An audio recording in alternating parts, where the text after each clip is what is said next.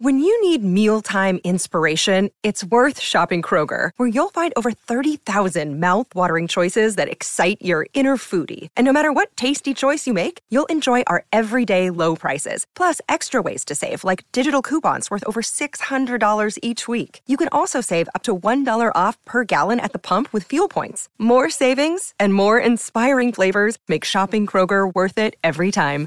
Kroger, fresh for everyone. Fuel restrictions apply. This is an ENN special report. Now reporting. The very handsome Jewish man, Peter Rosenberg. ENN's at six. When the clock struck six, it meant one thing. Can I just say one thing, Don? Sure. Um, you're not done. It stands up. But it's not. Now, from the ESPN New York news desk, here's Rosenbaum or whatever that guy's name is. No wonder your show is number one.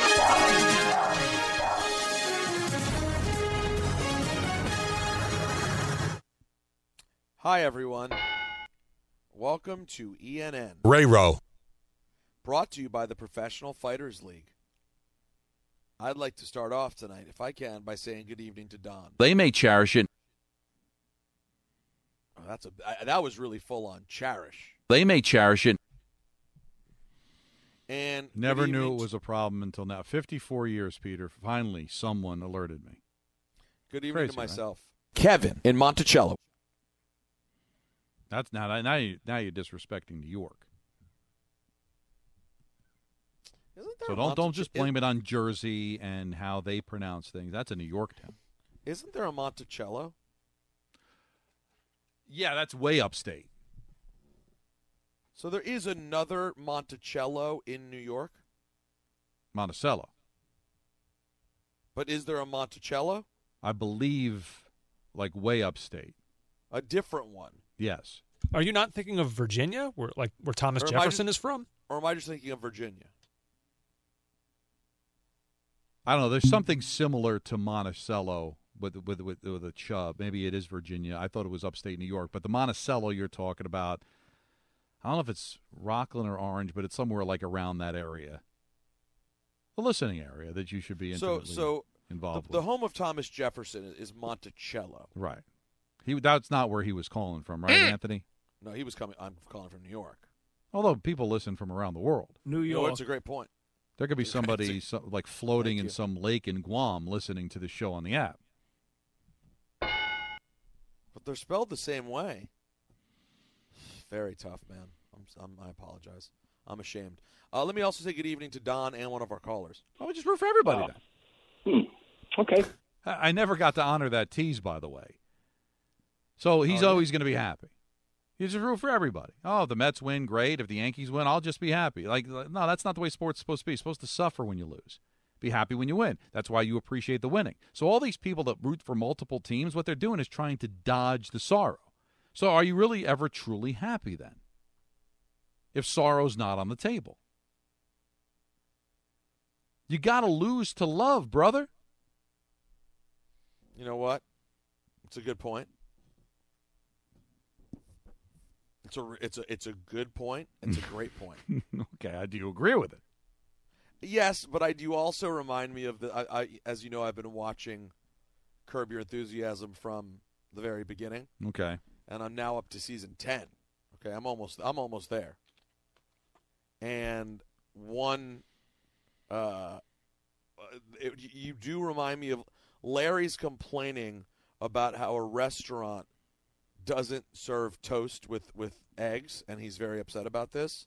And Richard Lewis has a line where he says something like, "Will you stop lecturing the world on on your opinions or something?" No, but and, that's and I do think in this case, when you and Michael say you can't like both teams, you are lecturing the world on your opinion. That that's true. That's but it's it. also our show, and we're paid to give opinions. No, no, of course. we are but you- supposed to lecture the world on how we feel about things. no, I, I it's kind of what I'm the not- show's about. I understand, but I'm saying it's not. Re- this isn't something like we could argue about, you know, a, a, a player's quality, and it could really be like wrong, right and wrong. This really can't be right and wrong. Well, but I listen. Did I not tell the caller that it's a free country? He can do what he wants. That's right. You did. You did. But part of being a sports fan is that you suffer the losses so that when you finally win, you can really feel. Because the great quote that I heard from Joe Garagiola after the 86 World Series is that um, losing hurts more than winning feels good. Yeah. And the I've reason for that is is because you can't you're, going to lose a lot more than you win and it hurts to lose. And then when you finally win, if the, the exhilaration of basically not only just celebrating the fact that you won, but you're, you're more celebrating the fact you didn't lose. But if I can turn around and say, "Oh, well, the Mets, well, it was a disappointment; they're out, but the Met, Yankees are still in, so I'll go root for them." Well, now you're upping the odds that you're going to get to celebrate. So, are you really a fan of anything? I think You know? Andrew could fully understand everything that I'm saying. It's the correct opinion, Don. That's I right. couldn't. I couldn't possibly agree with you more. Now, you could do what you want, Peter, because it's a free country, but are you really a fan? No, I agree with you. That's all I'm saying is is that our definitions of fan may vary, but if you're telling me you're I'm a diehard Met fan, then I don't want to hear about all the other teams you root for when the Mets are out.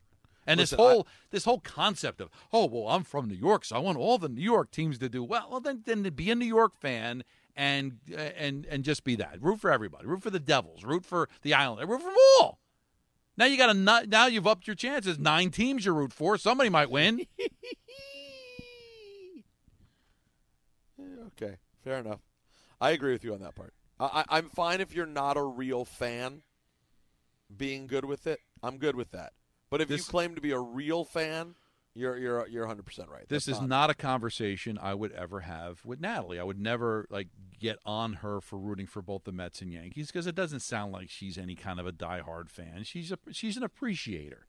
There are fans and then there are appreciators. You appreciate good baseball. You watch both teams. You you you, you root for the New York team. Yeah, you're an appreciator. But then there's the fan, and a fan picks a team and sticks with that team. I, I, you know what? We're we're in lockstep now. okay. Uh, many people's favorite team, the New York Yankees, have made moves. Um, when you really look back, Don, Don, I think there's a good chance the, the Yankees stay pat where they are right now, and they've already made some pretty big moves. Of course, they got Andrew Benintendi last week. Last night, um, they picked up a rookie reliever. Um, uh, this kid Effross, um, who is 28 year old, uh, right-handed side armor, 2.66 ERA in 44 innings with 50 strikeouts. He doesn't hit free agency until 2027. Um, then today, the Yankees acquire Frankie Montas and Lou Trevino from the Athletics. Now, in exchange, they did give up Ken Waldichuk, who a lot of people were very high on, and J.P. Sears, who people were high on. Uh, Luis Medina and Cooper Bowman also in that deal. Waldichuk was the fifth highest ranked prospect in the Yankees farm system, so it's a it's a real move. So between Montas, Trevino, Benintendi, and Effross, Don, could that be enough for the Yankees? Well, like Michael said, that, that it might be, and they can just sit back and see if, if Soto is still out there at 6 o'clock tomorrow to where they might be able to make that kind of big splash. But otherwise, I think they got a couple of extra arms for the bullpen. They went out and got a number two starter. So I, I, think they would they could be done. I was surprised that Michael said, and he listen, he's in touch with the Yankee fans on his Twitter for sure that people are getting on Brian Cashman for what? I mean, he's made a bunch of moves here down the stretch. He's not resting on his laurels. He went out and got Ben Benintendi, went out and got Montas. Uh, He's he's helped the bullpen. I I th- all right. He didn't get Soto. He didn't get Ohtani. Is that all you're grading it on? Is that Now, he's got to get the two of the best players in baseball? Otherwise, he did nothing. Now it should be noted, the Angels are holding on to Ohtani. It, that's that's what Jon Heyman's reporting. But the Yankees were among the teams that issued an offer. Now, another deal that affects the Yankees in a couple of ways. Um, Trey Mancini, maybe the brightest spot of the Baltimore Orioles, will no longer be in the division, but he will be in Houston. And part of a three way trade with the Rays, um, and Rays, Orioles, and Astros. So Jade, Jayden Murray goes to Houston.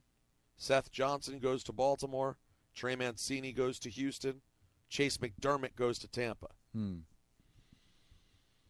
Now, what I also found interesting for Michael is the prospect they sent to Chicago for Effross was a was the seventh overall top prospect. So that means that in the two trades they made with Oakland and Chicago, three of their top ten prospects have been dealt. Well, and that's part of why I could see this just being they're done if they if they somehow can't pull off some miracle for Soto. Here's Michael earlier on the show talking about the Montas trade. They missed out on Castillo. Uh, it looked like the Reds wanted Volpe. They didn't want to give up Volpe for Castillo. So Montas is like a smidge below Castillo. 28 years old. You have him in control for next year.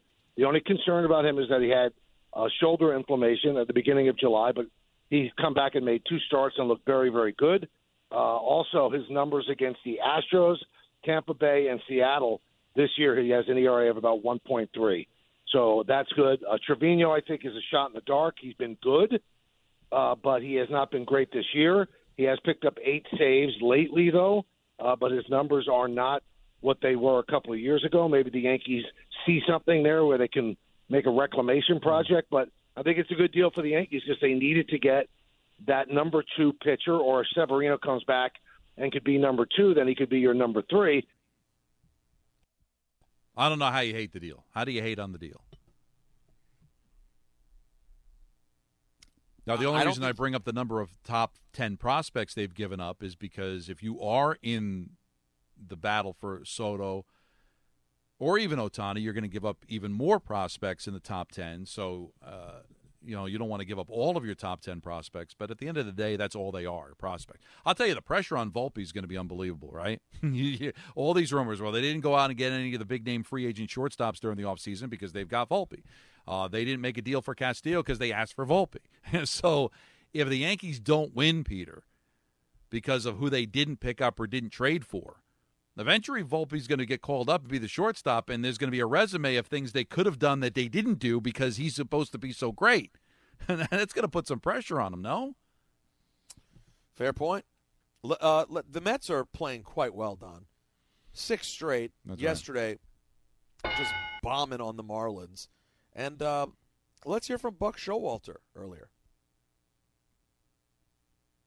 I did call Tomas in yesterday to, quite frankly, tell him what a good job I thought he was doing, and he thought when, when Glenn went to get him, he thought, and it kind of reminded me I need to be careful with that. so I guess he scared Nido, but he really just wanted to give him props. I love Buck. He's doing such a great job. It's so true, Don. How, how, how are you? I mean, it, it's it's looking like a really good decision right now. Uh, Jacob Degrom back tomorrow night against the Nationals, and he says he wants to help this team win a World Series. No, I've said it before about you know personal goals or personal goals, but this is a team game. The ultimate goal is to win a World Series. You know, and watching these guys go out there and compete has been fun. You know, but it's a lot more fun to go out there and compete with them. Um, like I said, you know, in 2015 when we made it to the World Series and fell a little short, that was some of the most fun I've ever had playing baseball. So, hopefully, get back there and actually win the whole thing this year. No, follow me here, Peter. I'm following. As far as um, audio doppelganger. Now, there's a little tiny southern drawl in DeGrom. Tiny. So it's not perfect. But cadence wise, and when you first hear him speak, I want Anthony and Andrew's opinion on this as well. Do you hear a little Hal Steinbrenner? Uh, I hear a little. Again, as you start to hear it, again, it's not. I hear but it. when you first hear it, right? Andrew, you're good with this stuff, right? You when you first hear it, like the cadence, little Hal. I got to hear them side by side. Every decision we make, whether it's a trade, a potential trade, or a signing. All right, that's how. No, I've said it before about you know personal goals or personal goals, but this is a team game. The ultimate goal is Okay. win a World. I hear it. Every decision we make. No, I've said it before about trade, you know personal goals. And More cadence and, and like octave wise. right. I mean, this is really. I, I know I'm really going like like three dimensional chess on this. But I just wanted to know if anybody was thinking the way. It's I was tough to get real quality sound alikes when the age gap is that wide. Hmm. Hal just has an older voice than Degrom, so it, Wow. it kind of clouds it for me a little bit. But I, I guess I can see what you're saying. That's that's Andrew being a really good friend. He thinks Don's a moron. just- no, I think. I, I think we're close enough that if he felt my opinion was completely whack, he would have no trouble saying it. I think you're probably right. Um, we we mentioned it earlier, of course, but Deshaun Watson gets a six-game suspension without pay for violating the league's personal conduct policy. That is the disciplinary action um, brought down by Sue Robinson in a comprehensive 15-page conclusion. She stated that Watson violated the personal conduct policy. There was not enough evidence to justify an indefinite suspension. Her ruling relied on 32 previous suspensions under the league's policy since 2015. In 21 of the cases, the league suspended the player for six games. Robinson also wrote that future massage therapy for Watson should be limited to team directed sessions and team approved therapists for the duration of his career. The quarterback's six game loss will only add up to $345,000 because of the way his contract was structured by Cleveland to protect him in case this happened.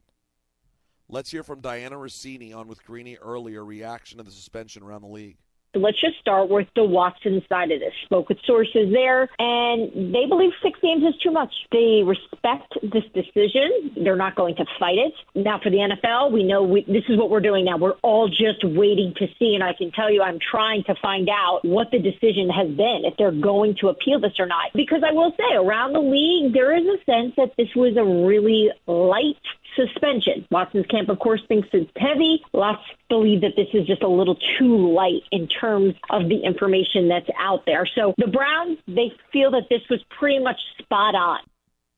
Here's Kimberly Martin on Schefter's pod uh, talking about reaction to this decision. No one's happy with this right now it seems like. That's what's that's what's so fascinating about it. No one seems to be happy. And there's a lot of emotions running through not just deshaun's camp but within the browns building fans male female doesn't matter. There's just a lot to take in and a lot to process. And where you have two grand juries that decline to indict on criminal charges and you have this ruling i don't think anyone feels as though there's resolution. Even though as reporters we have been waiting for this day. And as somebody who just came back from a week in cleveland this was supposed to be resolution but it just feels like and now we're arbitering the the whole situation from an emotional and intellectual standpoint all day I I think there is that lost commodity in this whole thing, and, and I, I can understand women being up in arms about it because it's just another another blow as far as them being able to feel if they could seek justice when they feel like they're wronged. That they I can understand women feeling like they're just up against everything.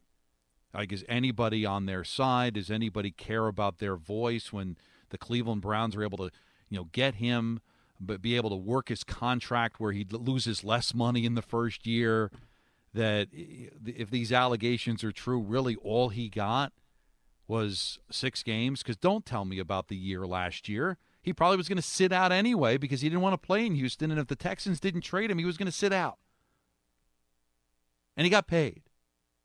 So uh, I, I can, and, and it's got to be frustrating, Peter and you wonder why more women like why they don't come out because they feel like it's all the burden is all on them and that's and rightly so. The burden of proof always should be on the person that's um that's accusing. That's the way the judicial system works. But you sometimes just wonder is it worth it? Because even when you prove it or even if you feel like that you've got enough there is is society going to allow you to get your your pound of flesh? Or is everything working for the athlete and even just the man in general. And again, the part that really bothers me here, you know, none of us know exactly what happened. Um, so it, it's really hard for me to say, you know, is the suspension too light? I don't know. Relative to other things, I would say no, not necessarily. When you look at the other suspensions that have happened over the last seven years. Um, Antonio Brown was suspended for eight games for his personal conduct policy and being accused of things somewhat similar. if you remember that. Um, Kareem Hunt had an assault caught on video. He was suspended for eight games. Richie Incognito got two for that bullying situation. Mm. Jameis Winston, three games for touching a female Uber driver inappropriately. Uh, Ezekiel Elliott, six games domestic violence. Josh Brown, six for an ugly domestic violence incident. Um, so when you really look at it, I, I, I don't know. I don't think it feels like relative to the other stuff. We you can totally argue the league is completely wrong on all of this, and it should all be more. I'm totally down with that. But relative to all the stuff I just said, Don, I don't know if if, Well- if it was too light a, a, a, a suspension. And I guess you could argue the other point. Well, geez, if there was no conviction, why is he being suspended at all? Right. So there's that side of it.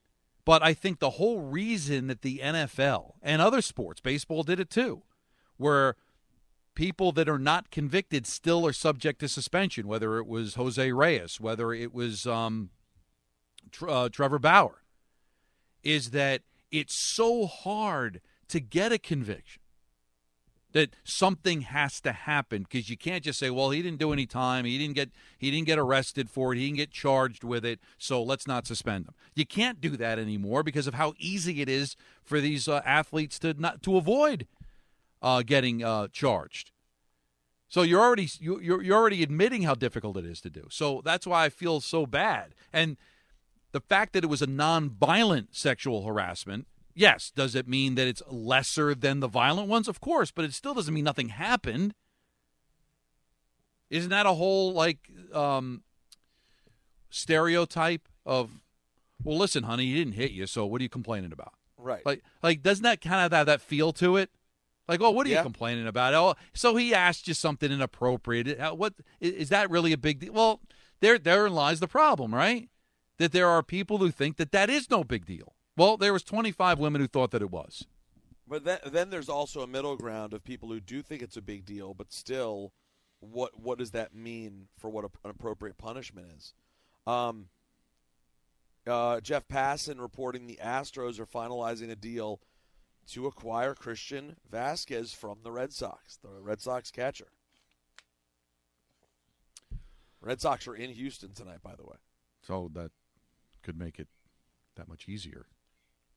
Now, looking at the Red Sox, they have fallen out of the wild card. They're three and a half games out of the wild card and now have dipped under 500. So does that surprise you, only three and a half out, that he could be gone, that J.D. Martinez can be gone, and that they're in sell mode rather than trying to see this through? They still have to climb over Baltimore, Chicago, and Cleveland to get to Tampa. But I guess they're erring on the side of well, listen, let's let's deal our free agents away and get something because we don't think we're going to make it. Bryan Hoch also reporting that uh, Luis Severino played catch on the field today. Boone asked him how it went. I passed by. I'm like, how'd it go? He gave me a thumbs up. Good start to th- the throwing progression. Sevy's now on the 60 day IL. Uh, he last pitched July 13th, so he'll be back in theory mid September. ENN tonight is brought to you by the Professional Fighters League. It's back on Friday, August 5th. Watch MMA's League live from the Hulu Theater at Madison Square Garden. Buy tickets now on PFLMMA.com. Don, we got to talk about Bill Russell, much more. Plus, Yes. little tip if you if you've been trying to get on the phone lines all day and you want to get in on the phones on our last segment, we Who's this? the lines. They're wide open right now. One Oh, hey. 919 3776. So call us now. We'll get to you shortly. Peter and Don on the K Show on 98.7 ESPN. This podcast is proud to be supported by Jets Pizza, the number one pick in Detroit style pizza. Why? It's simple. Jets is better. With the thickest, crispiest, cheesiest Detroit style pizza in the country, there's no competition. Right now, get $5 off any eight corner pizza with code 8SAVE. That's the number eight, S A V E. Go to jetspizza.com to learn more and find a location near you. Again, try Jet's signature eight corner pizza and get $5 off with code 8SAVE. That's the number eight, S A V E. Jet's Pizza. Better because it has to be. Thanks for listening to the Michael K. Show podcast. Well, that's awesome. Looking for more access to the show? That's right, man. Check us out on Facebook, Instagram, and Twitter at TMKS ESPN. Huge news yesterday. We lost an all time great. You talk about iconic in sports. I don't know if it gets any bigger than Bill Russell, who died at 88 years old peacefully on Sunday with his wife Janine at his side. He's, of course, a Hall of Famer, a five time MVP, a 12 time All Star, second all time in rebounds. He anchored the greatest dynasty of all time 11 titles in 13 years. The last two years of his career were as the first black head coach in any major U.S. sport. Let's hear from Jackie MacMullan, the longtime Boston columnist on the NBA Today, talking about the climate Russell had to deal with in Boston. It was a terrible climate in our city, and yet its icon, its basketball icon, was Bill Russell alongside Red Auerbach, both of whom were completely colorblind, who, unlike the city at that time, had the best record in terms of civil rights and diversity of maybe any professional sports team ever. They drafted the first black player. They fielded the first black starting five. Yeah. They hired the first black coach, which was Bill Russell. And so think about the climate within which he was operating under. And how even then these people who loved him and cheered for him on Friday night were damaging and vandalizing his home on Saturday night. Mm. And, and the fact that he could handle all of that with the grace that he did is something that I admired the most. Stephen A. Smith on with Keyshawn J. Will and Max this morning talking about Bill Russell. Anytime anybody talks about him. It's not just because he was an 11 time champion over a span of 13 years. It wasn't just because he was a black man who was the first black man to be a head coach in the National Basketball Association as a player coach, but won back to back titles as that. You considered him the ultimate leader. You considered him all about business. You considered him the ultimate selfless individual. And then you take into account how he did all the things that he did off the court. And there's just no way to put it other than when you think about the Mount Rushmore of all of sports, there is no one in the world of sports who would dispute that he belongs on it. You can't have a Mount Rushmore in the world of sports without having Bill Russell on it. The great Oscar Robertson on game night talking about Bill Russell. Bill went through a lot of lot of different things when he was playing ball for the Boston Celtics and where he was living and how he was treated and whatnot. And it got to be a point I talked to him on several occasions about this. He was just a man's man, you know, and he did things to, to help himself and help his people. He got involved with a lot of civil rights situations, which people didn't didn't do at that particular time. But he had the stage, he had the background where he could do this and get away with it. And Bill went through a lot. And I don't think really the majority of people in this world today really understand all the things that he and his family went through and what he went through as a basketball player playing with the Boston Celtics.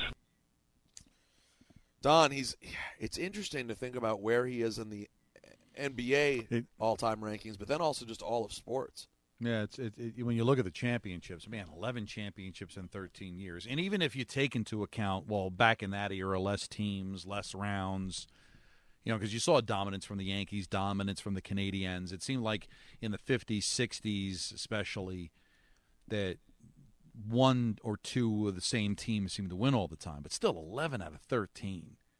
You look at the number of All Star games, the number of MVPs. Yeah, I, I I guess everybody's going to put Jordan representing the NBA, but when you factor in everything else that he went through, the team that he played for, the city he played in, uh, the responsibilities that he took on, maybe he belongs representing the NBA on that Mount Rushmore. And listen, there are other great players, of course, that he Right. played with. He, he played he played with Cousy.